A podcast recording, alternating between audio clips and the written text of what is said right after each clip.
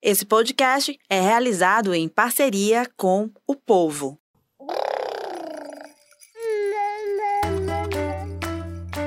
Você ouve agora o MamiCast, o seu podcast de maternidade com informação e leveza.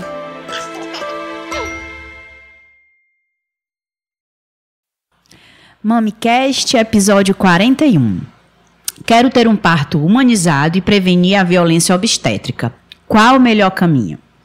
A gente hoje está aqui com as convidadas Mônica Rodrigues, que é enfermeira obstétrica do grupo Bem-vinda. Bem-vinda, Mônica. E com a Sara Maria. Gente, nós somos Sara Maria. Eu também sou Sara Maria. que é mãe solo do Tito, de seis meses. É, sejam todos muito bem-vindos ao MamiCast, seu podcast de maternidade com informação e leveza. Eu sou Sara Oliveira, sou jornalista, mãe do Léo, de 7 anos, e do Cadu, de 4. Também sou admiradora do MamiCast e recebi a missão de substituir a Rachel, a Raquel Gomes, que nesse momento se dedica aí a Martina é, no Puerpério e a Serena. Lembrando que você acompanha a gente ao vivo no Facebook e no YouTube do Povo e também nas principais plataformas de áudio, Deezer, Spotify, Apple Podcasts, entre outros. Não esquece também de curtir a nossa live e indicar para os seus amigos. Também seguirem no Instagram, arroba MamiCast. O agradecimento ao o agradece ao Colégio Paulo Freire, Grupo de Parto Humanizado em Fortaleza, bem-vinda, Clube Gestantes e Bebês e Estáio da Consultoria e assessora de imagem Mariana Azevedo. Vamos lá de novo. Quero ter um parto humanizado e prevenir a violência obstétrica. Qual o melhor caminho para isso? Eu dizia ao médico várias vezes que estava doendo muito, que a anestesia não estava funcionando e ele me dizia que eu não estava sentindo dor nenhuma e que era assim mesmo. Esse é apenas um trecho do relato de parto que foi enviado à nossa equipe pela mãe do Tito, a Sara Maria. Sim, o dia mais especial da vida dela virou um verdadeiro filme de terror, com direito a boletim de ocorrência, hein? O que a Sara viveu tem nome, violência obstétrica, e é definida como o extremo oposto do parto humanizado, que, seguro a enfermeira obstétrica Mônica Rodrigues, se sustenta em três pilares indispensáveis: paciente, evidências científicas e profissional, e o profissional responsável pelo parto. Para a Mônica, ouvir a mãe é imprescindível. Infelizmente, a Sara sofreu laceração de grau 3 e é mais uma das milhares de vítimas no país. Mas o acesso à informação pode modificar esse cenário e é exatamente o que a gente precisa fazer aqui. A gente estava conversando muito antes de, de, de começar é, e a gente já se deu conta que todos nós precisamos nos informar muito sobre vários aspectos, né?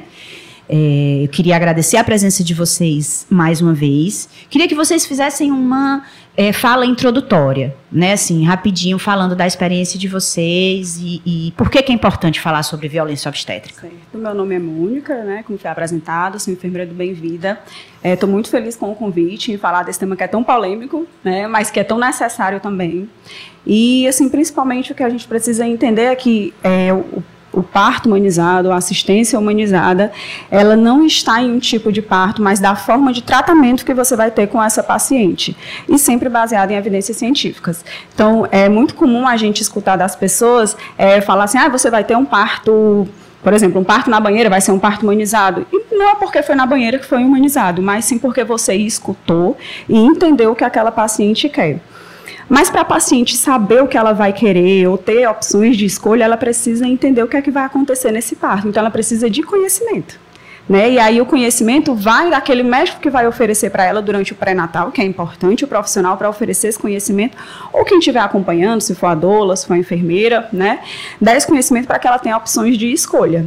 Então, o parto humanizado ele é basicamente uma assistência diferenciada, né? E baseada na evidência científica. E aí a gente vê que tem vários vieses, né? Assim, sim, sim, sim. Influenciam aí e muitos deles que a Sara viveu, né, Sara? Fala um, um, tenta resumir um pouquinho aí é, da tua, enfim, da tua vida materna e do que você passou.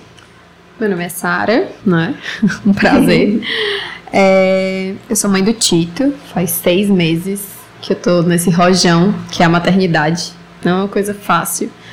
É, eu fiz um vídeo recentemente, eu falei que não era um caos completo, mas e também não é um mar de rosas. É, é a vida e é como ela é. E E é difícil, e é bom, e ao mesmo tempo é difícil, e é bom. E, enfim, é, falar sobre o meu parto é falar sobre trauma. Não, não tem como eu falar sobre isso e não me emocionar. Eu sempre é, começo bem e depois eu tô acabada no chão, porque realmente foi um trauma na minha vida. É, eu só queria ter tido isso, é, poder de escolha.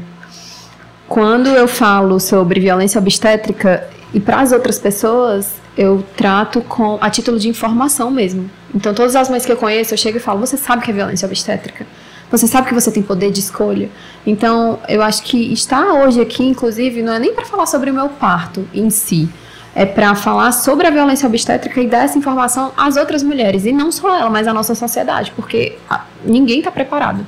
Ninguém está preparado. Quando você falou, inclusive, na introdução sobre o BO, eu não consegui nem fazer um BO, porque a delegacia que eu fui, que era para ser uma delegacia das mulheres e de agressão e afins, eu não consegui fazer lá porque as pessoas nem sabiam que era uma violência obstétrica. Depois eu queria que a Mônica voltasse e, e tentasse resumir isso. O que, que é a violência obstétrica? Uhum. E, enfim, eu já começo a falar sobre meu parto mesmo. Então, vamos lá. É, eu cheguei com 40 semanas. É, tava tudo bem, não tava sentindo dor nenhuma, tava tranquilo. Minha gestação era gestação tranquila. É, e a minha obstetra que estava me acompanhando, ela pediu para eu ir ao hospital só para ver se tava tudo bem com o neném, se não tinha sofrimento fetal, que enfim, já eram 40 semanas.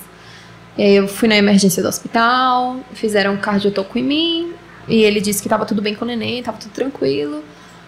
Pediu para fazer um exame de toque, e no exame de toque ali eu já senti uma coisa estranha, mas tudo bem. Ele disse que eu estava com um centímetro de dilatação, mas que eu poderia me estender aí mais uma semana, duas. E eu sei que eu voltei para casa, isso eram as 10, 11 horas da noite. Dormi, quando foi uma hora da manhã que eu levantei para fazer xixi, eu vi que minha bolsa tinha estourado e eu já fui para o hospital, né? Liguei para quem podia ligar, foi aquela correria. E fui para o hospital. Quando eu cheguei no hospital, eram duas horas, duas e meia da manhã.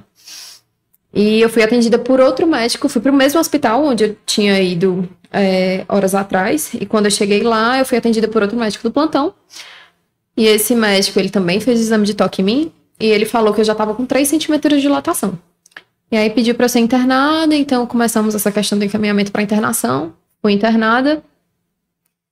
E eu não tava sentindo dor ainda, eu tava tranquila, eu tava bem, eu só estava com a bolsa estourada mesmo. E a partir, acho que de quatro horas da manhã, cinco horas, eu comecei a sentir as, as cólicas, as contrações e afins.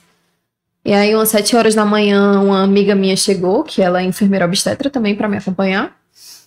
É, só que antes disso, é, umas quatro, cinco horas da manhã, eu recebi o primeiro médico do plantão, tinha dito que eu estava com um centímetro. Ele fez o exame de estoque em mim também, falou que eu estava com um centímetro de dilatação. E aí começa todo o caos da minha vida, porque eu acho que se baseia muito nisso também. Foi o grande caos ali.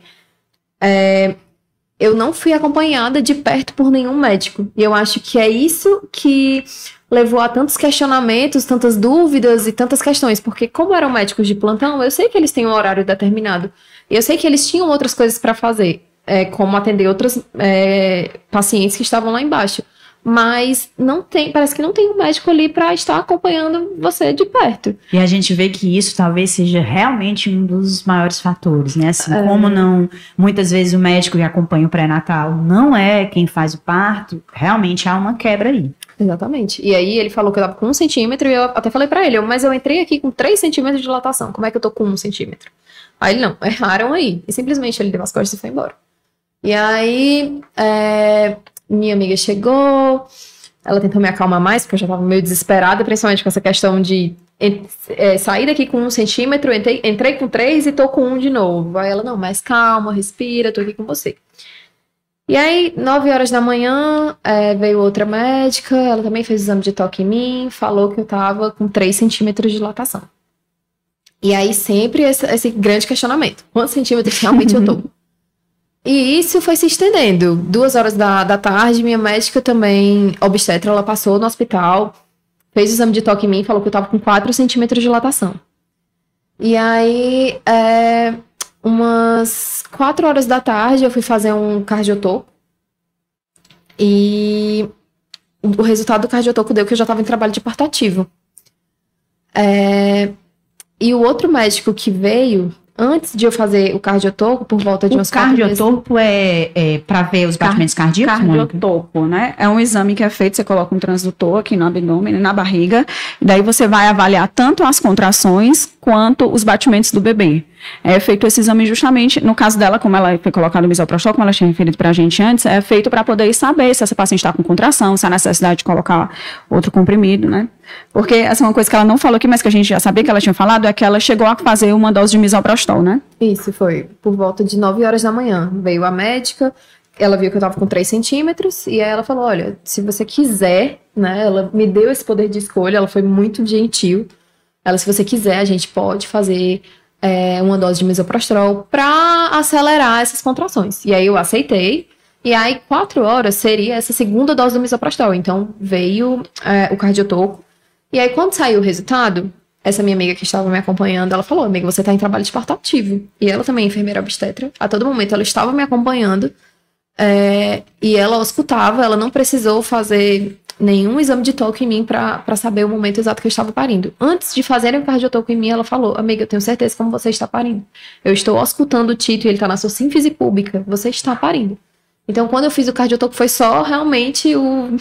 É, assim, a cardiotoco, que você ela vai dar que você tem contração ali, enquanto as contrações você vai ter em 20 minutos, porque ele é feito por um período, né? Uhum. Mas não vai dizer quanto dilatação você tem. O que provavelmente ela deve ter percebido é a sua postura, a sua forma, como você estava agindo, porque geralmente quando a mulher está em trabalho de parto ativo, ela fica mais introspectiva, que é aquele que a gente chama de partolândia, né? Fica mais introspectiva, pode começar a ter alguns puxos, né? Se você já tivesse no período expulsivo. Então ela provavelmente deve ter percebido o seu semblante, né? Mas não dá para dizer com exatidão é, a dilatação. Não, é, com certeza. E aí, é, me mudaram pra, pra um quarto. Antes de, me, de eu ir pra sala de parto, me mudaram pra um quarto. Pra ficar só eu, porque até então eu estava na enfermaria. É, e aí, esse médico, ele, o que disse... Antes de eu fazer o cardiotoco, ele foi lá, fez o exame de toque em mim e falou que eu estava com 3 centímetros de dilatação. Eu até tinha dito pra ele, olha, mas a minha obstetra passou aqui duas horas da tarde, ela falou que eu estava com 4. Aí ele, não, você não tá com 4 centímetros, você tá com 3 centímetros, se eu puxar muito aqui é 4, mas você não tá. Sara, deixa eu te perguntar uma coisa. É, a, quando a tua médica te examinou, ela já tinha feito misoprostol ou foi, foi antes? Já, eu já tinha, é Já eu tinha já feito tinha misoprostol. feito 9 horas da manhã Certo. o misoprostol, então ela Não, é fez só duas porque, horas do exame Assim, eu tô te perguntando porque às vezes a paciente com misoprostol, ela já tendo contrações, ela desenrola um trabalho de parto às vezes bem rápido, então poderia ter acontecido isso, por isso que eu tô te perguntando. Pois é, mas aí é por isso que eu cito muito essa questão do horário também, pra vocês terem uma noção. Então, 4 horas da tarde, quando eu fiz o cardiotoco, isso antes um pouquinho, ele tinha feito o exame de toque em mim, disse que eu tava com 3 centímetros, fiz o cardiotoco 4 horas. 4 e 20, 4 e meia, que recebeu o resultado, é, que viu que eu já tava em trabalho de parto ativo, me mudaram pra essa sala para essa sala de parto, eu fui pra lá e esse mesmo médico retornou, falou assim: "Ah, parece que você tá parindo, né? Vou aqui fazer um exame de toque em você pra ver se você conseguiu chegar na sua dilatação." Aí ele falou: "Quando vier a, a contração, eu faço o exame de toque." Isso, ele fez o exame de toque. Esse já era o quarto exame de toque? Eu acho que já contei bem uns 5 ou 6. É, foi Eu já aí. contei muitos aí, Exatamente. agora tá falando. E aí, quando ele fez o exame de toque, ele falou assim: Ah, parabéns, você conseguiu chegar aos 10 centímetros. A todo momento ele tava muito debochado. Isso foi o que mais me machucou. Provavelmente porque você se colocou protagonista. É. E aí. Você chegou no ponto. Quando ele pegou, falou que eu tava com 10 centímetros, e isso eu tava com muita dor, né? Enfim, já tava ali querendo tido pra fora de mim. E aí ele pegou e falou assim pra mim: Olha, pro seu conforto, eu posso lhe dar uma hack, que é uma anestesia. Aí eu falei assim: Não, eu não quero, obrigada. Aí ele: Por que você não quer? Qual é o seu preconceito? Aí eu. Isso, eu morrendo de dor, dando que olhar pra cara dele e falar assim: Eu não tenho nenhum preconceito. É porque quando eu fui fazer a retirada do meu DIU, porque eu engravidei com DIU, é, me, me deram essa anestesia. Menino mais ótimo, né? O trabalho de parto tá acontecendo ela se explicando. Não é, você precisa exatamente. a sua opinião. Eu falei pra ele, eu falei assim, quando eu fui fazer, quando eu retirei o meu DIU, eu levei uma, uma hack, eu não quero mais. Aí ele, que história é essa? Ele cruzou os braços. Que história é essa? Que você, numa retirada de DIU, levou uma hack. Quê? Aí Eu, eu... Deixa só sentir minha dor aqui rapidinho, Não, um pouquinho. eu comecei a gritar. só- Eu comecei a gritar, comecei a gritar, comecei a gritar. E aí a minha amiga que foi explicar pra ele. Não, olha, ela explicou toda a história e ele, ah, tá bom. E aí eu fui lá para a sala de parto. E aí ele falou assim: "Olha, o seu colo do útero tá grosso, não vai dar para passar o neném". Aí a minha amiga falou assim, ó, vem cá. Quando a gente chegou na sala de parto, ela falou assim: fica de quatro aqui em cima da cama, segura nessa partezinha de cima da cama e fica de joelho. E quando a contração vier, você faz o que o seu corpo pedir pra, pra ele fazer.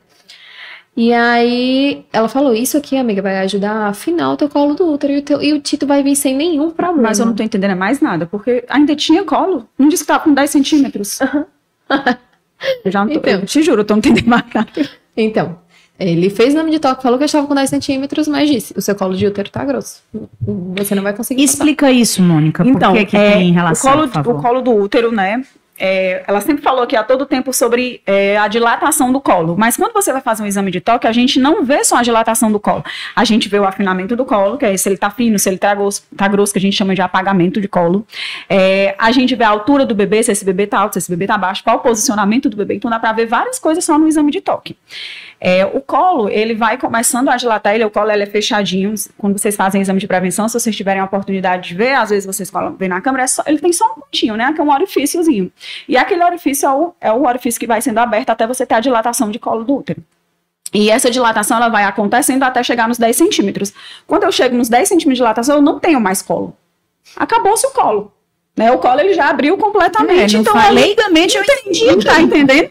Então, assim, quando existe essa, essa, essa frase, o colo tá grosso, existe, porque o colo ele vai estar em apagamento, ele vai afinar, vai ter lá 20%, 30% apagado, 40%, 50%, até chegar num apagamento. Então, por exemplo, eu posso ter uma dilatação de 5 centímetros, mas eu posso ter um colo grosso 50%. Eu tenho um pouco de dilatação, mas o colo ainda não está completamente afinado. Certo? Mas não tem como eu ter dilatação completa e o colo grosso, não, porque não já saiu o colo todo. Entendeu? E aí a gente volta nas informações de novo. Entendeu? É por isso que eu não fiquei sem entender. Quando tu disse, tá com colo grosso, mas então talvez ele dissesse que você tá com 10 centímetros de dilatação e talvez ele tivesse um restinho de colo, né? Pode ter sido isso. E aí eu fiz o que a minha amiga tava dizendo, aí eu fiquei, né, de quatro em cima da cama. E aí quando ele entrou, que ele me viu naquela posição, ele falou assim: "Que é isso? Pode deitar. Deita, deita, bora, deita aqui". Aí eu fiquei assim, porque eu já tava tão cansada, eram 15 horas de trabalho de parto. Porque eu comecei a parir 5 horas. Então, de 4 horas para 5 horas, que foi todo esse bololô, é, eu já tava, o Tito já tava saindo de mim, eu já tava exausta, já tava exausta, de, de- exausta mentalmente de toda a confusão que tava acontecendo e também do meu corpo, meu corpo tava cansado, eu entrei, como tu disse, também na Partolândia, então eu dormia, quando veio a contração, eu, ai, depois eu dormia e assim, eu fui. Então eu já tava exausta, eu não conseguia mais dizer o que é que eu queria e o que eu não queria. E aí, ele só chegou e falou assim, E bora, aí a bora, gente deita. entra muito no plano de parto também, né? Que aí é exatamente nessa hora. Eu não eu fiz consigo mais dizer o que eu queria e não queria. Eu tive um plano de parto. Eu, in- inclusive, imprimi na recepção do hospital. Porque eu falei, esqueci do meu plano de parto. Tu pode imprimir pra mim? Imprimi. Foi apresentado? Mas a questão é essa. Eu passei por tantos médicos, tantos médicos me se atenderam. deram- não leram, né? É. Provavelmente. É, assim, é difícil, né? O, o que a gente mais vê em relação a, tipo assim, você levar o plano de parto, né? É realmente a leitura, porque você precisa afirmar, olha, eu tenho um plano de parto. Uhum. Daí tu ter uma pessoa que vai estar contigo, ou acompanhante, ou um profissional que vai, te- vai estar com você, é justamente para poder defender esse teu plano de Uhum. parto. Mas a, a única pessoa que pediu meu plano de parto foi a pediatra Nel. Que assim que ela Depois viu... do parto. É, é quando eu tava parindo, né? Porque quando ela viu que o Tito tava nascendo, ela falou assim: Você tem um plano de parto? Ela pegou, leu meu plano de parto e fez exatamente o que eu pedi. Olha, Então uma ela coisa... foi É, humanizada. uma comigo. coisa que eu acho que é importantíssimo que seja conversado com a equipe, com quem você estiver lá. É, to- todas as suas decisões ou o que você quer naquele parto tem que ser conversado antes do parto. Porque na hora do parto não adianta perguntar nada para você, não. Você já está ali, como você diz, em momento de dor, você quer que aquilo ali acabe. Né? Então, assim, as pessoas que vão estar com você, ou o acompanhante que vai estar com você, que seja seu esposo, ou seja uma pessoa que você decidiu, ou o profissional que vai estar com você, ele tem que estar inteirado do que você deseja para o seu parto. Porque em algum momento ele vai ser seu porta-voz né? Então, assim, tem que essas combinações têm que ser feito antes, né? Tem que ser alinhado tudo antes, para que no dia não, não é, aconteça diferente. Sim. Então, por exemplo, até falar para o médico, olha, ela tem um plano de parto, que ela deseja que não aconteça isso. Né? Isso, a gente já aconteceu isso comigo, eu estou num plantão e determinada situação acontecer, a gente diz, olha, o plano de parto ela disse que não quer. Então eles já ficam mais assim também, né? O plano de parto é importante por isso, porque você está documentado o que você deseja que É, aconteça. existe uma, uma questão legal do que Existe, reconhece o plano existe, de parto? Reconhece, sim, reconhece. E assim, essa questão da violência obstétrica, você até me perguntou, Mônica, o que é a violência obstétrica? É tudo que for feito com a paciente sem o consentimento dela. E sem a informação. Porque às vezes a gente tem aquela violência obstétrica velada. Qual é a violência obstétrica velada? Olha, eu vou fazer isso aqui porque é melhor para você. Mas você não explicou o benefício porque é melhor, você não explicou o malefício, você não disse quais eram os prós e quais eram os contras. Você só disse que era melhor para ela. Você, com seu bebê para nascer, você diz- uma pessoa chega para você e diz: Eu vou fazer isso aqui, o que é melhor para o seu bebê, o que, é que você vai fazer? Faça, meu filho. Agora. O acompanhante do lado vai dizer, pelo amor de Deus, eu quero que meu filho morra, né? Então, esse é o problema. É porque a informação, ela precisa chegar antes. Você precisa chegar lá informada, sabendo o que você vai querer, né? E sabendo o que é de errado. E são nove meses para isso. São né, nove E meses. aí- É uma coisa que a gente sempre faz, né? A gente sempre... Tudo que a gente vai fazer na nossa vida... A gente se informa. Se você vai casar, você vai atrás do melhor vestido, você vai atrás do melhor profissional que vai acompanhar você. Né? A gente sempre procura saber, mas na hora do parto, não. Às vezes, muitas vezes, a gente deixa para o final. É a E cultura aí vai sumindo, isso, né? vai sumindo aquelas poucas informações que você precisaria, né? Então, uma das coisas que, que é muito comum é, pô, como é que eu vou fugir de uma violência obstétrica? Estudando, lendo, se informando e informações de qualidade baseada em evidências. Porque uma das coisas que é, a, a humanização fala, é, e os profissionais que trabalham com humanização, é justamente isso, porque às vezes as pessoas têm ideia de que, assim, como você falou, o que é isso, né? É que, as- que a gente está inventando. Não, o profissional da, humanização começou a inventar. Agora, isso aqui é uma invenção. O negócio de parede apoios, isso é invenção. E não é invenção, isso é baseado em evidências científicas atuais, assim, com milhares de mulheres, são estudos grandiosos, né? Então, assim, Não é só instintivo, aquele, aquele né? médico aqui não se desconstruiu de uma medicina tradicional. Mas existem evidências científicas baseadas para a questão do parto humanizado e ele respeitar a fisiologia da mulher, né? A fisiologia da parturiente, daquela mulher ali, foram há milhões de anos que o nosso corpo foi preparado para aquilo, então ele sabe o que fazer de forma mais segura. Né? Imagine que todos os animais passam por isso. Precisa ter um obstetra lá, no- né? Então, assim, o obstetra ele vai estar ali e precisa realmente dele. E os obstetras da humanização que trabalham com isso, eles sabem que estão ali para, se necessário, intervir. Né? Mas a maioria das vezes o seu corpo vai fazer aquele trabalho sozinho. Exatamente. Realmente o seu corpo é o protagonista. Isso, isso. E aí devolver para essa mulher o protagonismo dela é, é hoje é o que a gente chama de parto humanizado. E é um de maternidade mais do que justa, né? Você é, reconhecer o empoderamento e o poder daquela mulher. Sim, Com certeza. é. E aí, é justamente isso. Quando ele me viu naquela posição, ele falou: Não, você não vai ficar assim, não, deite. E assim que eu deitei, ele levantou uma perna minha, levantou a outra, colocou um ferro aqui em cima de mim que eu não sabia nem pra que era. Botou esse ferro, falou assim: Bora, abre suas pernas. Aí eu. Eu sabia, eu sabia tudo que estava acontecendo. Gente, na minha cabeça. Eu sabia de estava acontecendo. Eu jamais queria que o médico chegasse pra mim e falasse assim: abre suas pernas. Porque eu não falaria assim com ninguém. Falaria: afaste seu joelho. E tem tantas outras formas de falar isso. Pra uma pessoa parindo ali na hora.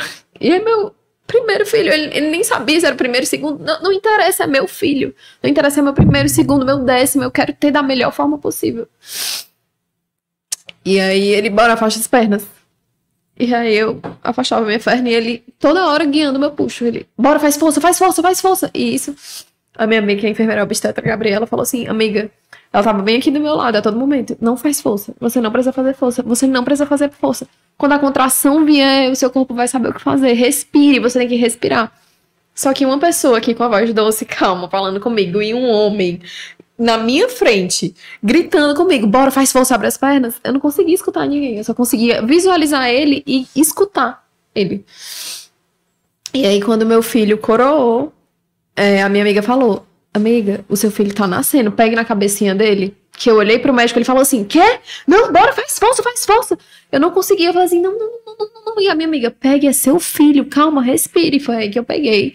E eu senti meu filho, porque senão eu não teria nem essa vontade, porque eu olhava pra ele, ele tava de braço Isso cruzado. você deitada ainda? Isso, eu deitada. Todo, o meu parto foi eu- exatamente eu em cima da maca deitada, que é a pior posição pra, pra parir, porque eu tô totalmente contra a gravidade, gente. E aí é, ele continuou, bora, faz força, faz força, faz força. Quando eu toquei no meu filho, ele ficou assim, ó. Olhando pra mim com essa cara de desdenho mesmo, de nojo. Como se eu estivesse fazendo uma coisa muito errada. E aí que eu tirei, que ele mandou eu fazer força novamente, que eu fiz, a cabeça do Tito saiu. Quando a cabeça do Tito saiu, ele pinçou o Tito, puxou, puxou, puxou até o Tito sair e colocou o Tito em cima de mim. E aí veio o anel e me ajudou. Mas quando ele tava puxando, eu gritava e não era assim de nem mais de dor, era de desespero, porque eu sabia que ele tava puxando meu filho de mim. E em um parto normal, o seu filho sai sozinho. Você só precisa parar. Só, deixa eu só parar pra ele não cair no chão. Mas você não precisa fazer nada. E ele tirou meu filho de dentro de mim. Por isso, eu até falo assim, por isso que eu tive tanta laceração, porque o meu filho foi puxado, meu filho não saiu sozinho. Talvez eu tivesse um grau, grau 1 de laceração, talvez eu não tivesse grau 3, porque até hoje eu sinto dores, até hoje eu tô fazendo tratamento para poder melhorar uma coisa que tá assim. Teu bebê nasceu grandinho, Sara? Ele nasceu com 53 centímetros. Não, eu perguntei grande, na verdade, mas eu queria saber era do peso. Ah, tá. Foi 3,400. E aí, é, quando o Tito nasceu, a pediatra, ela a, pediu o meu plano de parto, então ela fez tudo de acordo com o meu plano de parto, então ela mediu o Tito em cima de mim, o Tito recebeu mama, e aí é, ele pegou, o médico olhou pra mim e falou assim, olha, é, eu vou te pontear aqui. E aí eu olhei assim, eu, mas aqui, do jeito que eu tô, aí ele, é. Isso eu tava. A, a maca, ela tinha tipo uma aberturazinha no final, e o meu cox estava em cima dessa aberturazinha, e a, a minha que é a, a, parte que desce, né? É, a, a, a cama, né? ela, ela tem, ela é exatamente como ela falou, tem vários pedacinhos, né? São três pedaços que é para poder ser, conseguir movimentar a maca, na verdade uma cama, né? E aí eu acho que deve ter ficado logo abaixo, porque é. essa é a parte que você retira uhum. para poder, por exemplo, quando a mulher vai parir nessa posição, né? Você conseguir segurar. E aí eu falei para ele, eu tô sentindo muita dor no meu cóccix, eu não tô aguentando. Aí ele, ele simplesmente não ligou, ele só pegou tudo, ele pegou um banquinho, sentou na minha frente, começou a me anestesiar e começou a me pontear. E aí, é, dado momento, eu falei para ele, eu, olha, eu tô sentindo muita dor, eu tô sentindo a agulha entrar e a agulha sair. Aí ele, não, você não tá sentindo dor, não. Você tá sentindo gastura. Aí eu, não. Em algumas horas eu sinto gastura realmente, porque eu entendo, eu já pontei a cabeça e eu sei o que é uma gastura. E outras partes eu, eu sinto a agulha entrar e a agulha sair. Eu tô sentindo dor, eu gritava de dor. É, eu acho que eu tava sentindo mais dor ali, ele me ponteando do que eu tendo tido. Já e... esqueceu a dor do parto, maravilhoso. É. Esse não, Essa é a parte boa. Mas... E ele continuou lá e ele não, não se importou com a minha opinião. Então, em algum momento eu falei para ele, olha, eu preciso me ajeitar, meu coco tá doendo demais, minha lombar tá doendo muito, eu preciso me ajeitar. Ele, você quer que eu erre? Se, se aquete e abra suas pernas, porque eu já tava muito fraca, então a minha perna tava tremendo e se fechava. E ele, bora, abre as pernas. Eu preciso pontear isso aqui, você quer que saia errado? E aí, tal hora, eu perguntei pra minha amiga, eu falei assim, amiga, qual foi meu grau de laceração? Aí ela, amiga, vai levar só uns pontinhos. Porque ela tava vendo tudo que tava acontecendo, mas ela não queria me dizer dessa forma. Aí ele, pontinhos? Tu não tá vendo estrago aqui, não? Gente. Ai, Pronto, quando ele falou isso, acabou comigo. Sara, né? deixa eu só te perguntar uma coisa. Qual a idade do seu bebê? Ele tem seis meses. Quer dizer, uma coisa bem atual, né? É uma coisa bem atual. Eu digo assim, porque a humanização ela não vem de agora, né? É assim, já há um tempo que a gente vem falando sobre essa questão da humanização, mas parece que os profissionais que não trabalham na humanização, eles têm raiva de quem trabalha que eu e raiva de você que e eu acho que é ver a coisa do protagonista. Eu vou insistir nisso, porque o machismo vai aí claro. muito. É assim, é isso que eu tô querendo dizer desde o começo. É, a humanização é só isso, é só devolver para a mulher o protagonismo que já é dela. A humanização é uma assistência centrada na mulher. Né, baseada em evidência científica. Eu sempre gosto de frisar isso para poder as pessoas não entenderem sim. que, tipo assim, é um achismo. Pronto, a partir de agora você vai ficar nessa posição porque eu acho bonito, porque eu vi. Não é, gente, existem estudos para isso, uhum. né? E, e, assim, é muito comum a gente ainda ver situações como essa. Assim, quando tá, começou a contar a história, eu achei que fosse uma coisa bem antiga, te juro.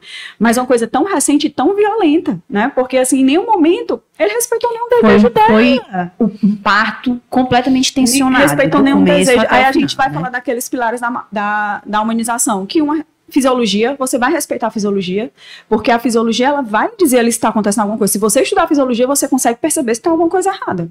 Né? Tá. O segundo né, é justamente você ter evidência científica, ou seja, você estudar e saber quais são os estudos que dizem que ainda é legal fazer determinadas coisas, né, determinados procedimentos, ou que não é mais prescrito fazer isso. né? E o terceiro é assistência ao profissional. E aí esse profissional, ele tem que entender que o parto não é dele, É. né? Então assim, quando a gente vê na época das nossas avós, que eram parto domiciliares, ali a mulher tinha total uma é, a possibilidade de movimentação, de procurar ficar em posições. Quando esse parto passa para o ambiente hospitalar, o parto deixa de ser da mulher e vai ser do médico, na posição que ele acha importante para ele visualizar, né, no que ele acha que é importante fazer, porque ele deixou de procurar ali o bem-estar da mãe e do bebê. Ele passou a olhar o bebê. Eu vou tirar esse menino daqui de dentro, né, sem entender que aquilo ali é um evento familiar, não é um evento médico. Né? Então, assim, você está me contando coisas que eu te juro, às vezes eu fico, eu custo a acreditar que ainda tem isso aqui em tão pouco tempo. E Então, parecia... é tão recente. Exatamente. E parecia que a todo momento ele tava com pressa. Por isso que parecia que por isso ele tava guiando meu puxo, por isso que ele puxou o título, que ele tava com pressa, todo momento ele bora, bora, bora, bora. Eu E a gente vai ele- entrar no que a gente estava falando antes, que é a coisa do É, atendimento. é. Vai, Sara. E aí eu entendo que talvez ele tivesse outros partos pra fazer. Eu, eu tava no hospital, eu tava num plantão e eu, eu sei disso, mas é o meu momento também. Então que ele tivesse calma, ele aguardasse, ele fizesse tudo como tinha que ser feito.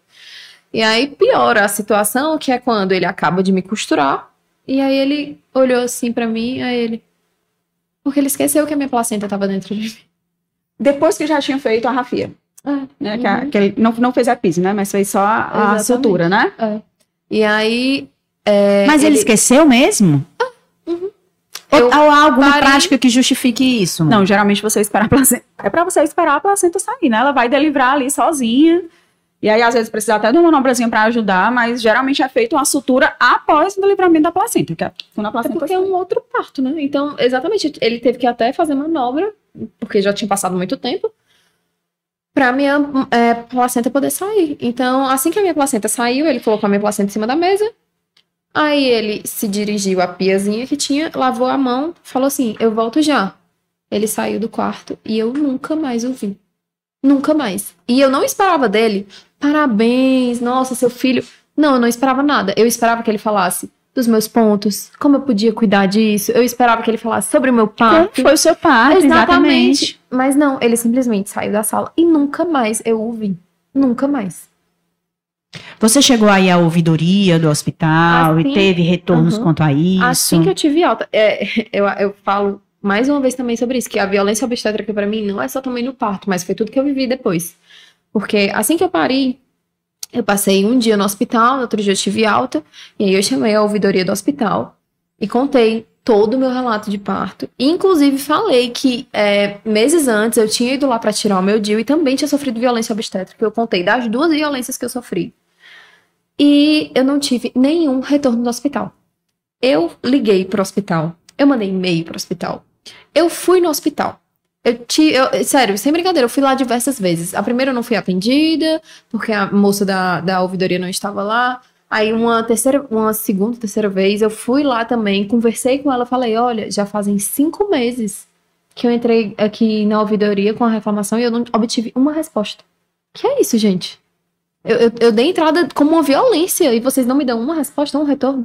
E, e piora também, porque o médico que ele fez a retirada do meu DIU, que ele também me violentou, é, ele soube que eu tinha feito uma reclamação na ouvidoria, porque eu acho que ele também é coordenador do hospital, ele é alguma coisa do hospital. E ele pegou e foi comentar com essa minha amiga, que trabalha em outro hospital. Ou seja, saiu a informação de dentro do hospital que eu pari para outro hospital. É, falou assim: vale, a tua amiga, é, ela fez uma reclamação na ouvidoria do hospital em relação ao parto dela. Ela olhou assim pra ele e falou assim: e como é que você sabe? Ele, não, que eu vi lá, não sei o quê. Ela é, fez mesmo, porque ela sofreu violência obstétrica no parto dela.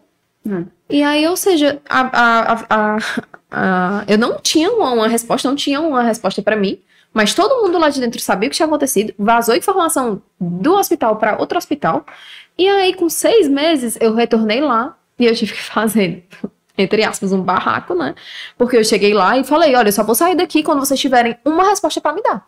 E aí chamaram o diretor do hospital, o diretor do hospital veio pra conversar comigo, e mesmo assim ele também desdenhou de toda a minha situação. E aí eu falo, gente, então a todo momento eu sofri uma violência aqui, eu falei pra ele. Mas pra ele mim, em algum é momento criminoso. reconheceu a importância de um parto humanizado? Não, não. Ele, inclusive, ele ficava assim: olha, eu não posso julgar o médico, porque só quem julga é Deus. Aí, mas o senhor não é o No diretor do caso, hospital? é, e no caso o CREMEC também tá aí, a justiça também tá aí para julgar, Aí, né? Mas Não o senhor não é o é... diretor do hospital? O senhor não é médico? O senhor não sabe como é que se conduz um parto? Como, como assim? Eu não tô entendendo. Aí ele. Aí eu falei, eu falei, inclusive pra ele, eu falei, esse hospital pra mim é o hospital mais criminoso que existe. Porque eu, eu sofri o crime aqui uma vez, quando eu fui tirar meu DIU, a segunda vez no meu parto, e a terceira vez tá sendo agora também. Quando eu tô sendo totalmente descredibilizada aqui. E aí, enfim.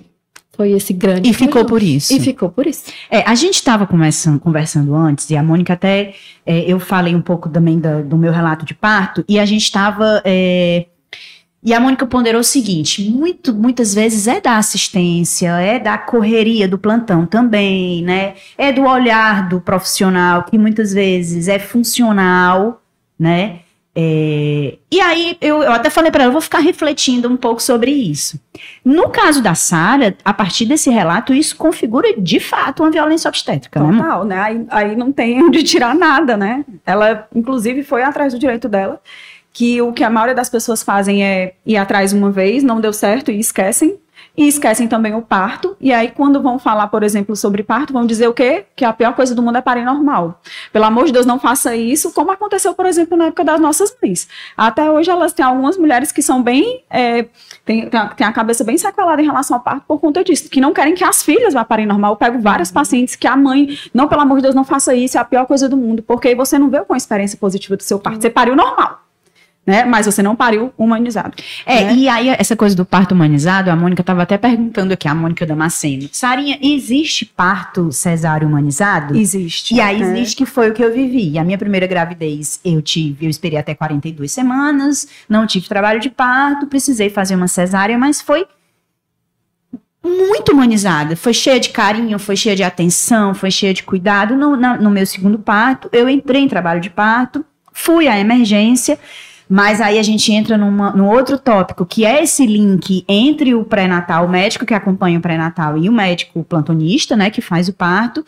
É, entrei em trabalho de parto, meu filho teve é, sofrimento fetal e eu fiz uma cesárea que foi de humanizado não teve absolutamente nada, nem pelo médico, nem pela sistemática de espera, tal. Então, é, é importante dizer o que, que também categoriza um, um parto cesáreo humanizado. Então, é, o que a gente sempre vai falar sobre humanização é a forma de tratamento que você dá àquela mulher.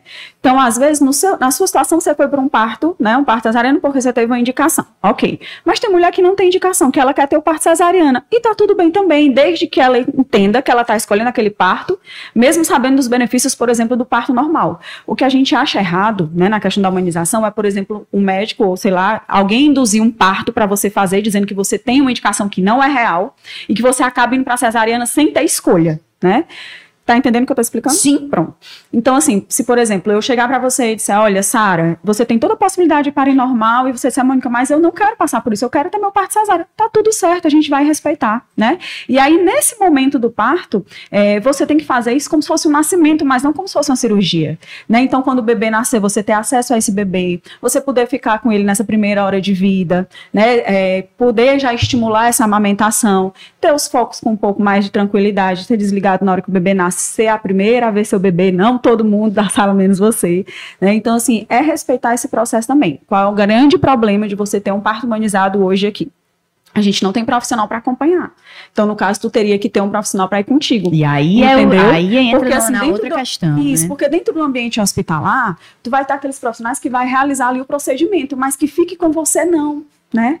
Por exemplo, diferente como aconteceu com a Sara, ela tinha uma pessoa ali com ela. Talvez a situação pudesse até ser pior se ela não tivesse essa outra pessoa com ela, porque Sim. ali, querendo ou não, de outra forma ela escutava, né, quando a amiga dela E dizia, uma olha, profissional da, da saúde, né? Alguém que ela escutava quando a amiga dela dizia, olha, deixa o teu corpo fazer ali o que ele está precisando fazer. Então, em determinado momento, ela escutava que estava tudo bem. Mas imagine você estar numa situação sozinha, onde só uma pessoa aponta o que você está fazendo de correto ou de errado, e você está ali à mercê, né? E vai reverberar pro resto da vida essa história dela. Então, por isso que ela diz, "Mônica", eu começo, eu começo a história falando pra gente, né? Eu começo falando que tal hora eu tô chorando.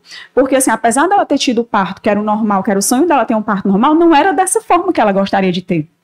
E a gente vê muito isso. A gente fez isso recente é, naquela blogueira, né, que tinha. É, então, assim, Ch- a Chantal, o sonho dela era ter um parto normal. E aí, na hora que chegou o parto, não foi exatamente quando ela foi ver, ela também só se deu conta com a Sara. Depois que passou ela, meu Deus, eu passei por várias violências e não tinha percebido, né?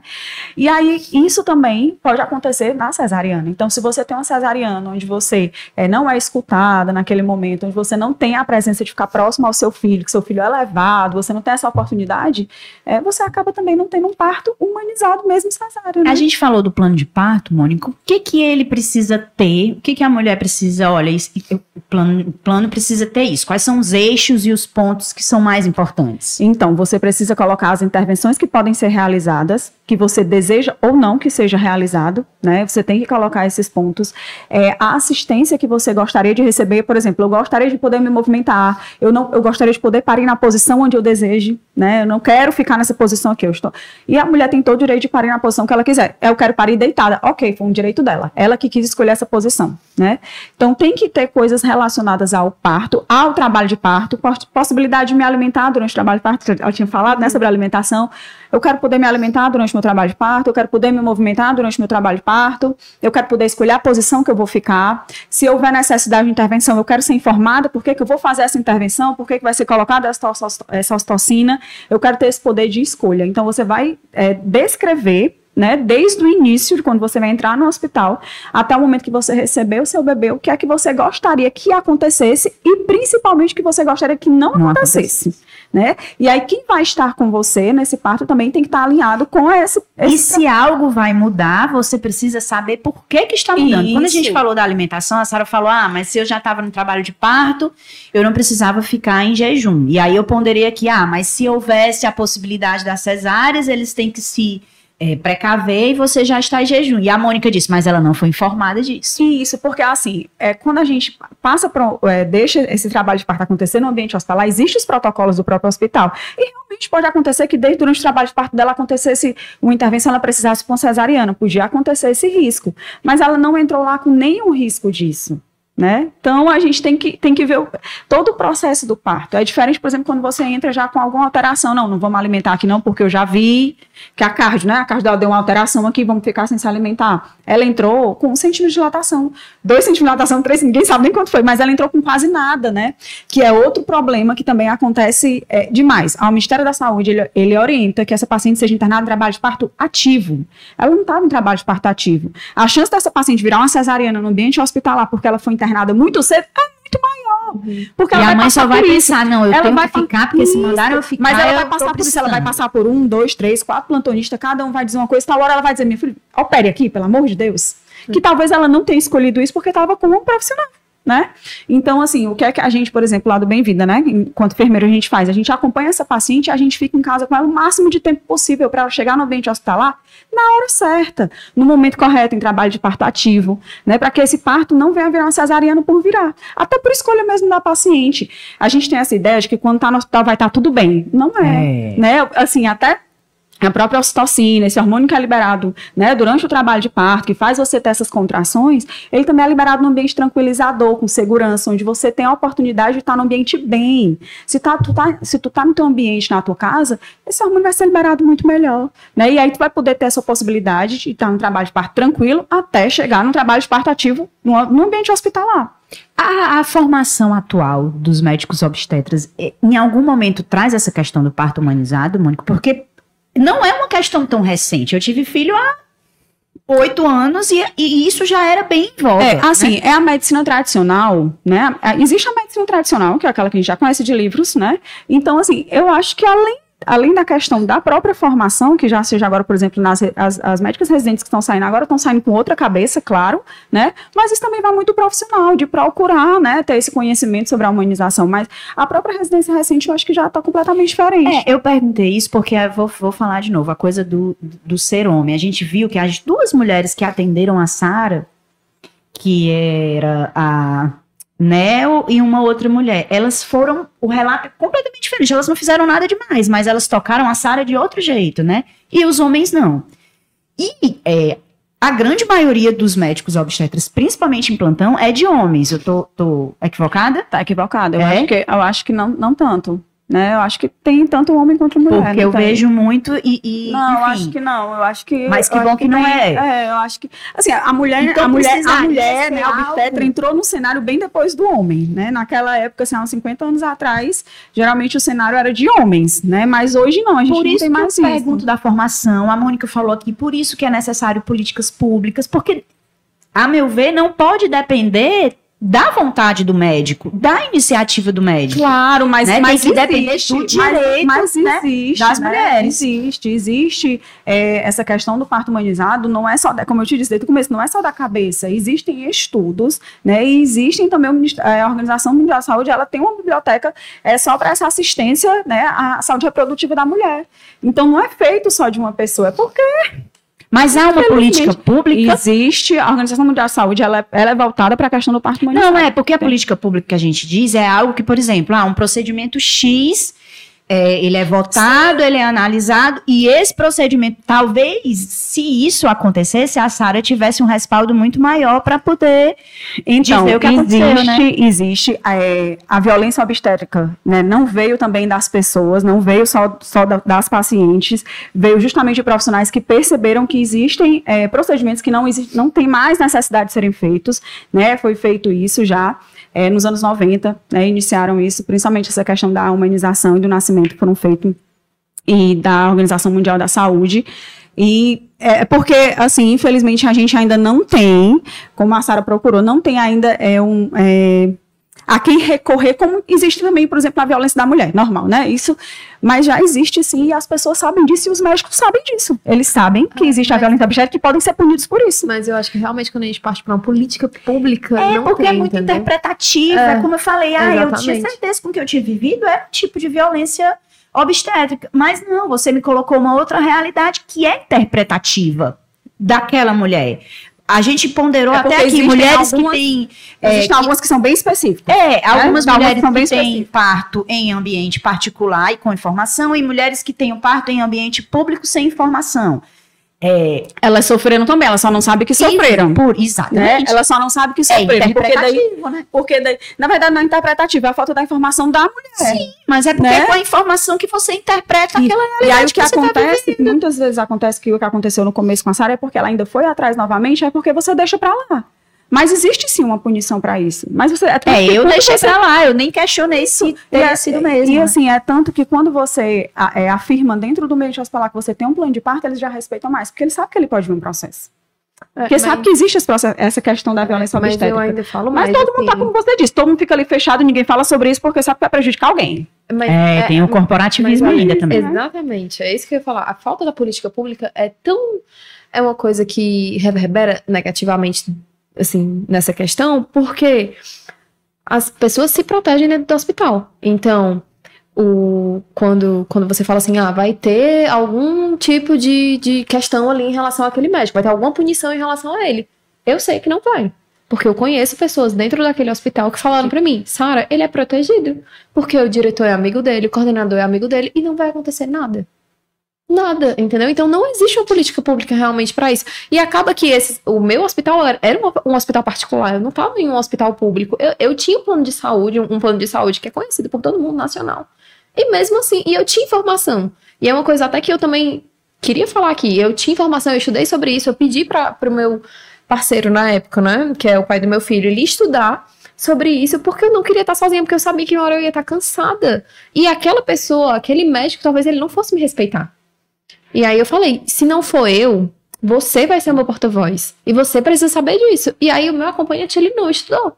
Ele não sabia de nada que estava acontecendo. Ele não sabia que eu estava sofrendo violência obstétrica. Ele não se atentou, ele não ouviu, ele não prestou atenção. Porque ele não estudou, ele não sabia. E aí é justamente isso. Tipo, ele não sabia de nada, então ele ficou sozinho. E eu tava ali parindo, sabia tudo que estava acontecendo, mas eu não conseguia nem falar. E algumas coisas que às vezes são normalizadas, mas são gatilhos. Quando ela falou aqui da perna, né? É, eu, eu tenho conversado com vários psicólogos e psiquiatras, aqui no MamiCast mesmo, e a gente tem trazido como coisas que passam muito despercebidas na nossa vivência sexual e maternal, como elas representam é, gatilhos ao longo da nossa vida e como elas impactam na mãe que a gente vai ser no segundo parto que a gente vai ter, né? É, então são, são peculiaridades que podem passar muito Despercebidas. rápidas no plantão, Para mas que algumas fazem, né? pessoas e para outras não, né? Para algumas pessoas e para outras não, porque o que a Sara está relatando aqui é o que pode estar acontecendo com várias pessoas, que para ela foi difícil, para outra pessoa ela vai dizer que, olha, foi ruim, mas eu não quero mais, mas É, né? tá porque porque ela já tinha tido um pouco mais de informação, ela já sabia que não precisava acontecer aquilo. Então é, é muito, como- essa parte é bem subjetiva do, do que você vai sentir quando você vai passar por aquilo ali, é, o que você acredita que é, né? E quando você tem a informação do que realmente é errado, do que realmente é certo. Mônica, o que, que a gente pode dizer, e aí, a nível de informação? Eu sei que cada caso é um, e aí, né, a- o acompanhamento, por exemplo, do Bem-Vida é também isso, é, é fortalecer ao longo dos nove meses. Mas o que, que a gente pode dar de alerta para as mulheres? é, eixos de que, que, olha, aqui você pode realmente opinar. Aqui, se estiverem fazendo isso, você pode dizer que quer de outro jeito. Então, é aquele negócio O gente que não é mais, mais admissível também, Isso, né? e essa, é a- essa é a hora, né? É porque na hora você não tinha como falar, mas olha, eu tenho um plano de parto em que ele diz que o que você está fazendo é errado, o que você está fazendo é crime, o que você está fazendo é violência obstétrica. Só que ela não vai ter condição de falar isso.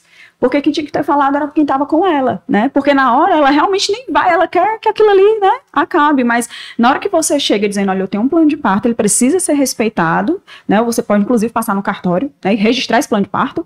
Ele precisa ser respeitado. Aquele médico ele vai entender que ele vai ter que tratar diferente né? Porque ele sabe que ali pode vir. Olha, ela registrou, ela falou realmente que isso aqui. Né? E das questões básicas, por exemplo, direito ao acompanhante, Direito- ou não precisar fazer a raspagem dos pelos, essas coisas É, que... isso a gente. É, assim, é, a raspagem dos pelos, acho que os hospitais aqui de Fortaleza acho que não acredito que não fazem mais, né? Mas isso tudo tem que estar escrito. Tem, você tem que dizer, olha, eu sei que isso não precisa mais ser realizado, eu não quero que seja realizado comigo.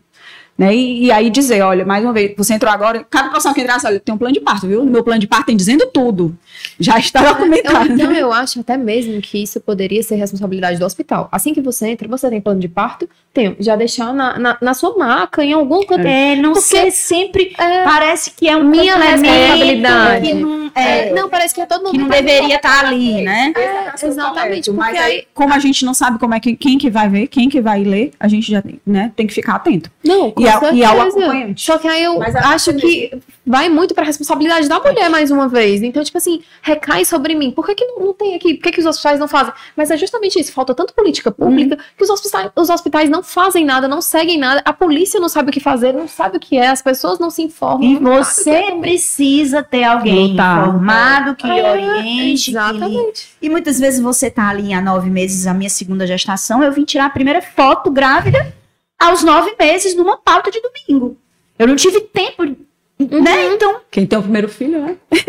já vai. é, é complicado, né? Assim, então é- era algo que era para ser garantido e não que você precisasse garantir. Exatamente. Entendi a Sara total nisso. E é muito verdade. Muito, É, muito. infelizmente, a gente ainda. Ainda falta muito, a Muito. luta ainda é muito É. grande e eu vou arriscar dizer, o machismo é, permanece, Uhum. sabe? Eu acho que o olhar do homem, quando ele vê uma mulher protagonista, seja onde for, Ah, o ofende muitas Ofende, vezes. Não, não, ofende, não, não vamos ofende. generali- generalizar, mas Ofende, né? E aí isso, você vê no eu relato sei, da eu nem te dizer se é só o machismo. início, É, né? Eu nem sei se dizer se é só o homem, né? Assim, eu acho que é Não, quando você porque o deixa. machismo não é só homem, não, é, mulher. É, digo isso, mas é, é quando você deixa de, de mostrar para aquele médico que o parto não é dele, o parto é meu. Então você tem que fazer o que eu desejo, não o que você Ah, quer. e é- mas isso para médico é tão difícil. Então, eu acho que essa, essa, essa é a maior luta cultural. né, É. do parto humanizado. É mostrar que existem profissionais que fazem isso sim, que estão durante o pré-natal inteiro ali informando sobre como é, olha, o seu pré-natal vai ser assim, so- existem situações que podem acontecer intervenções, e tem médicos que não fazem isso, que o pré-natal é dele, o cartão inclusive fica com ele. No, no, no Bem-Vida, é, como é que as mulheres podem acessar, até para ter, tem informações, algumas informações disponíveis, Tem, a gente tem um? Instagram, né? Que é arroba bemvida, tem um underlinezinho embaixo. E lá a gente tem falando sobre várias informações desde a hora do nascimento, aliás, desde a gravidez até o nascimento do bebê. Você sempre vai ter né, algum post importante falando sobre isso. E a paciente que está sendo acompanhada com a gente, ela vai ser acompanhada ali sempre, né? Desde a hora também da gravidez. E a gente vai falando sobre isso. É, tem pacientes que, que, que é é acompanhado por um enfermeiro obstétrico que vai parir pelo plantão, como é o caso da Raquel, né? Daqui. E tem pacientes que vai também com a sua equipe e tá tudo ótimo, né? É, Assim, é, é importante a gente procurar é, se respaldar e saber o que é que vai acontecer nesse parto. no caso da Sara, por exemplo, ela saber que existiam essas possibilidades para poder tentar se munir de, de, proteção mesmo, né? Porque, infelizmente, eu, eu assim, Sara, é, foi pior do que eu imaginei que fosse, te juro. Não, eu, pra mim foi na minha cabeça muito. Porque, é, assim, é, é uma coisa que parece que é de antigamente. Eu sou enfermeira obstetra há 15 anos, então eu já passei por essa situação aí, eu já, já fui plantonista em situações que eram né, parecidas com essa daí, mas que há muito tempo isso vem mudando, entendeu? E quando, quando ela falou isso, eu achei assim, meu Deus, que coisa recente, né? Que coisa assim, bem retrógrada, porque a gente já sabe que muitos profissionais já não fazem isso. Mas entendeu? Nos hospitais de hoje, como aqui em de todos os segmentos, as mulheres precisam o tempo inteiro estar tá ali, tá ali na luta, né? Para poder. E você vai, vai, vai, e ainda assim precisa mais, né? Mas a gente continua indo. A gente está é. aqui para fazer é. isso, né? Mas, é, assim, é, como eu estou dizendo aqui em Fortaleza, a gente roda muito nos hospitais, a gente já não vê tanto essa situação. Como era não, antes, foi, né? foi muito forte, assim, eu achei. E aí a gente tem depois dessa, dessa área pesada, a gente tem um videozinho. Como é que vai passar o vídeo, Bruno? É, a gente vai passar um vídeo que eu acho que vai dar, trazer uma leveza maior pra gente. Além de ser lindo, eu vou ficar babando, porque eu sou essa. Teve um, um chá de fralda esses dias, aí tava o pai pegando na barriga e eu na foto do lado. Esse é o meu primeiro dia das mães, sendo mãe. E quem nunca ouviu aquela frase? Você só conhece o amor depois que vira mãe. Sempre achei essa frase tão solta, tão vazia. E o que eu sentia aqui dentro? Não era amor? E com maternar eu entendi. Era amor, mas não era amor de mãe. Esse amor ele é construído. Depois que chega, nunca mais vai embora. Só cria raízes profundas dentro de você. E digo mais, ele nunca vem sozinho. Traz de mãos dadas o medo, a solidão, a exaustão, traz a paciência, o colo, traz a culpa também, os planos adiados e a sensação de que você parou no tempo. A maternidade transforma qualquer mulher. É profunda, é dolorida, intensa e linda. Meu filho veio para potencializar todas as minhas sensações e experiências. Eu tô conhecendo o mundo através da visão dele. E eu te amo, meu amor. Ser mãe não é um mar de rosas, mas também não é o verdadeiro caos. É vida, e tá perfeito assim. Aproveite, viu? Que cresce muito rápido. Meu filho já tem 10 anos e outro 7. é muito. É, eu quero, eu quero. Eu não posso mais, mas quero. Gostaria muito, é muito bom. Eu queria tão rápido. Também. Eu vivo, vivo dizendo assim. é muito bom, Se eu tivesse gente, realmente condições, eu adoro. Eu adorei é, ficar grávida. Não, eu não gostei muito de ficar grávida, Ai, não. Eu passava muito mal. Eu passava mal demais, mas eu amei, amei ser mãe. Assim, assim que eu tive o primeiro que eu assim, pra mim era como assim inexplicável até hoje. A ciência não vai conseguir me explicar o que é aquilo ali. Pois o meu foi quando nasceu. Quando nasceu, eu disse, meu Deus do céu, o que é isso? Gente, como é que eu vivi esse tempo todo sem isso? o meu, acho que já vai na contramão de tudo, porque eu nunca quis ser mãe na minha vida. É. Nunca. Eu sempre falei, eu não quero ser mãe, eu não quero ser mãe. Quero... E eu engravidei sem querer, engravidei com o Dio. E foi todo esse rojão. Então, a minha gestação, pra eu aceitar a gestação, foi por volta dos cinco meses. E aí é uma coisa que eu, inclusive, bato muito na tecla. As pessoas pregam muito esse amor. Ai, meu Deus, eu tô gestante, eu já amo meu filho. Não, para mim o amor é construção o meu amor foi construído pelo meu filho na minha gestação, assim que meu filho nasceu, e o meu amor é construído até hoje. É. Todo dia eu amo meu filho mais. Todo Não, dia. mas todo, todo dia. dia. a gente ama mais mesmo. Eu, essa, essa tua fala, eu me lembro muito na minha gravidez, porque as pessoas diziam isso. É maravilhoso estar grávida. Eu detestando estar grávida, né? Logo eu passava mal toda hora. E eu disse, meu Deus, será que eu não vou amar essa criança? Porque todo mundo diz que é o maior amor do mundo, eu não tô sentindo. eu tô pensando, ninguém pode nem falar, né? Porque se falar. É, é. E eu só pensando, minha Nossa Senhora, eu não amo essa criança, como é que vai ser, Senhor? E aí. É, quando nasceu, aí realmente eu senti esse amor maior do mundo. E sempre você vai amando mais, uhum. sempre você vai amando mais. Eu gostava quando mexia, eu achava legal, mas eu não sentia aquele amor desesperado que as pessoas diziam que sentia. Que eu ficava achando que estava faltando alguma coisa, eu acho que o problema é comigo, não é possível. E aí quando nasceu, não, eu passei a sentir esse amor desesperado. E aí quando você tem um segundo filho, você pensa, meu Deus, será que eu vou amar o primeiro igual amo o segundo? Como é que vai ser isso? Minha Nossa Senhora, será que vai dar certo? Como é que vai? Aí quando nasce o segundo, você diz, você vê que você não divide, você multiplica, né? é, né? Impressionante. Que é relacional e que nós estamos nos relacionando com novos indivíduos, é? Ele é seu filho, então, a, a, a, relação que você vai ter com ele é que vai, de fato, definir, né? Não é, não é só porque nasceu de você também, né? Mas eu acho que essa questão, até mesmo de você falar da, da gravidez, da gestação do seu filho, Eu acho que até hoje é um tabu muito grande, porque a gente vive nesse sistema patriarcal, onde tudo foi muito colocado pela igreja, assim, como sagrado. Então, É. a gestação é algo sagrado que você É, não pode é reclamar de jeito nenhum. E eu, eu sempre usei o meu Instagram pra falar muito sobre isso. Então, eu falava, gente, eu não quero, eu não gosto de estar grávida. Não é que eu nem queira mais, porque eu já estou gestante, mas eu não gosto. Eu passo mal. Inclusive, na saúde é considerado como uma doença, porque é, é uma faca de dois gumes. Uma hora você pode é, ter uma hemorragia, outra hora seu, sangue pode coagular, e eu já tinha problema de coagulação do sangue, então, tipo, é- era uma loucura. Eu ficava assim, meu Deus. E, e você, aquela sensação de você estar dividindo seu corpo, né? É. Aí, assim, quem é muito vaidosa, eu começo a achar que não tá legal, não tá. Tem gente que, ai, eu amei ficar grávida, que meu cabelo era lindo, meu pelo era bonito. Eu, gente, eu odiava. Minha cara era de abuso toda hora. Então, assim, parecia que eu tava dentro de um navio toda hora, o tempo todo enjoada. Não, abusadíssima. Eu, eu, eu tinha certeza que eu ia vomitar a qualquer momento. Eu desmaiava no meio da rua. Era horrível. Não, É, não faz as falta, pessoas- Mas queria ter um filho. Outro. Mas Ainda as queria pessoas, ter mais, né? as pessoas Mas queria passar pela Instagram gravidez, não. comentavam essas minhas reclamações falando assim, ó, por que, que tu não dá o teu filho? Porque tu não Ah, ama ele.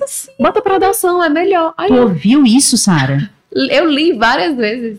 As pessoas comentavam pra mim, é melhor você dar seu filho pra adoção, porque você não ama ele. Você nunca vai conseguir amar. Isso porque eu reclamava da gestação. Ó, há tanto faca de dois gumes que eu vou. Minha só nossa, pra gente ir tentando. É, a Sara, acompanhamento terapia. Sara sempre, né? Porque é, precisa. E é uma coisa que a gente também tem falado muito aqui no MamiCast. É, pra finalizar, eu dizendo aqui que eu, eu gostei muito de ficar grávida, eu gostei muito de amamentar. E eu entendo amo. que você diz a coisa de não romantizar, e eu realmente não romantizo, mas eu curti. Achava bom. achava bom assim. Eu tinha a peleja, mas eu tinha, eu sempre tive essa coisa é forte, eu quero é que ele tenha assim, por isso que eu queria o parto normal. Só que ao longo do tempo isso me sobrecarregou no nível onde eu precisei ir para terapia pelo cansaço e pela exaustão. Então realmente é uma, né, assim, hoje eu olho para trás, talvez não faria diferente, mas eu consigo enxergar que eu me sobrecarreguei por mim Sim. né? Então é, é mais uma coisa pra gente discutir no. que é muito legal dividir. Agradeço muitíssimo a presença de vocês. É, fiquei muito feliz de ouvir a tua história, sabe? Assim, feliz no sentido de que é importante que a gente saiba o que acontece com o outro, né? É, principalmente entre nós mulheres. É importante ouvir o profissional que joga pra você uma outra realidade que, que faz parte, né? Mas como sempre, a gente traz muito aqui no, no, no MamiCast. É o empoderamento real, não é o fictício, não é o da moda. É o empoderamento do nosso corpo, dos nossos direitos, né? Que faz a grande diferença. Vocês querem deixar algum recado aí no, no final? É, eu quero agradecer, né, essa oportunidade de poder falar sobre esse De tema. tímida não tem nada, hein? Mulher. né? É, a oportunidade de ter falado, né, sobre esse assunto, porque ainda gera muitas dúvidas, Com ainda tem muito preconceito, né, porque, é como eu disse, as pessoas acham que foi uma coisa inventada, que foi uma coisa criada, né, e não é bem assim. E falar que a gente está aqui é, é justamente para isso, para poder acolher essas mulheres, entender o que elas precisam passar e dizer que nós estamos aí para isso, né, para ajudá-las quando elas precisarem. O meu é também agradecer, eu agradeço muito por esse espaço, né? Por ser ouvida. É, é muito difícil tocar no assunto, mas eu acho extremamente importante falar sobre, porque é isso. é, eu estudei sobre, mas tantas pessoas nem têm acesso à informação. E eu tô aqui pra isso, pra deixar o meu relato numa tentativa de. Gente, se informem, é, É, estudem. Vamos, vamos ficar munidos de informação. É, e outra, poder- não peguem essa responsabilidade só pra vocês, porque a gente, como mulher, a gente, a partir do momento que a gente engravida, a gente puxa a responsabilidade pra É, total. si. Mas não é só você, você tem que compartilhar com as outras pessoas. Vai comigo, vai me acompanhar no meu parto, pois vamos estudar juntos. Sim. A gente vai estudar desde o começo. Porque é isso, é só a informação que salva. É, e eu lembro que na, na- no meu primeiro parto, aí a gente foi pro quarto e tava minha mãe, as duas avós, o marido e minha melhor amiga. Ninguém olhou pra mim. Aí a doula que tava comigo foi quem pegou ele e colocou no meu peito. Não, Então o bebê foi- nasce, esquecem da mãe. Pois é. Então ficou um momento, foi, a doula, uma pessoa que eu conhecia há alguns meses, foi a maior importância, porque foi ali que eu. Então, é importante que a rede de apoio conheça e considere de verdade, não pense só nas lembrancinhas, né? Tem essa parte. o MamiCast é parceiro do grupo de comunicação Povo, teve a produção e a apresentação minha, Sara Oliveira. Produção de Mônica Damasceno e Raquel Gomes. Apoio técnico de Bruno Silva. Oferecimento Colégio Paulo Freire, Grupo de Parto Humanizado em Fortaleza, Bem-Vida, que eu tinha falado Bem-vinda, é, peço desculpas, é Fortaleza Bem-Vida. Clube Gestantes e Bebês e estáio da consultora e assessora de imagem Mariana Azevedo. Mais uma vez, muitíssimo obrigado. Foi um papo massa e a gente se vê. Obrigada. Muito obrigada. Você ouviu o MamiCast, o seu podcast de maternidade com informação e leveza.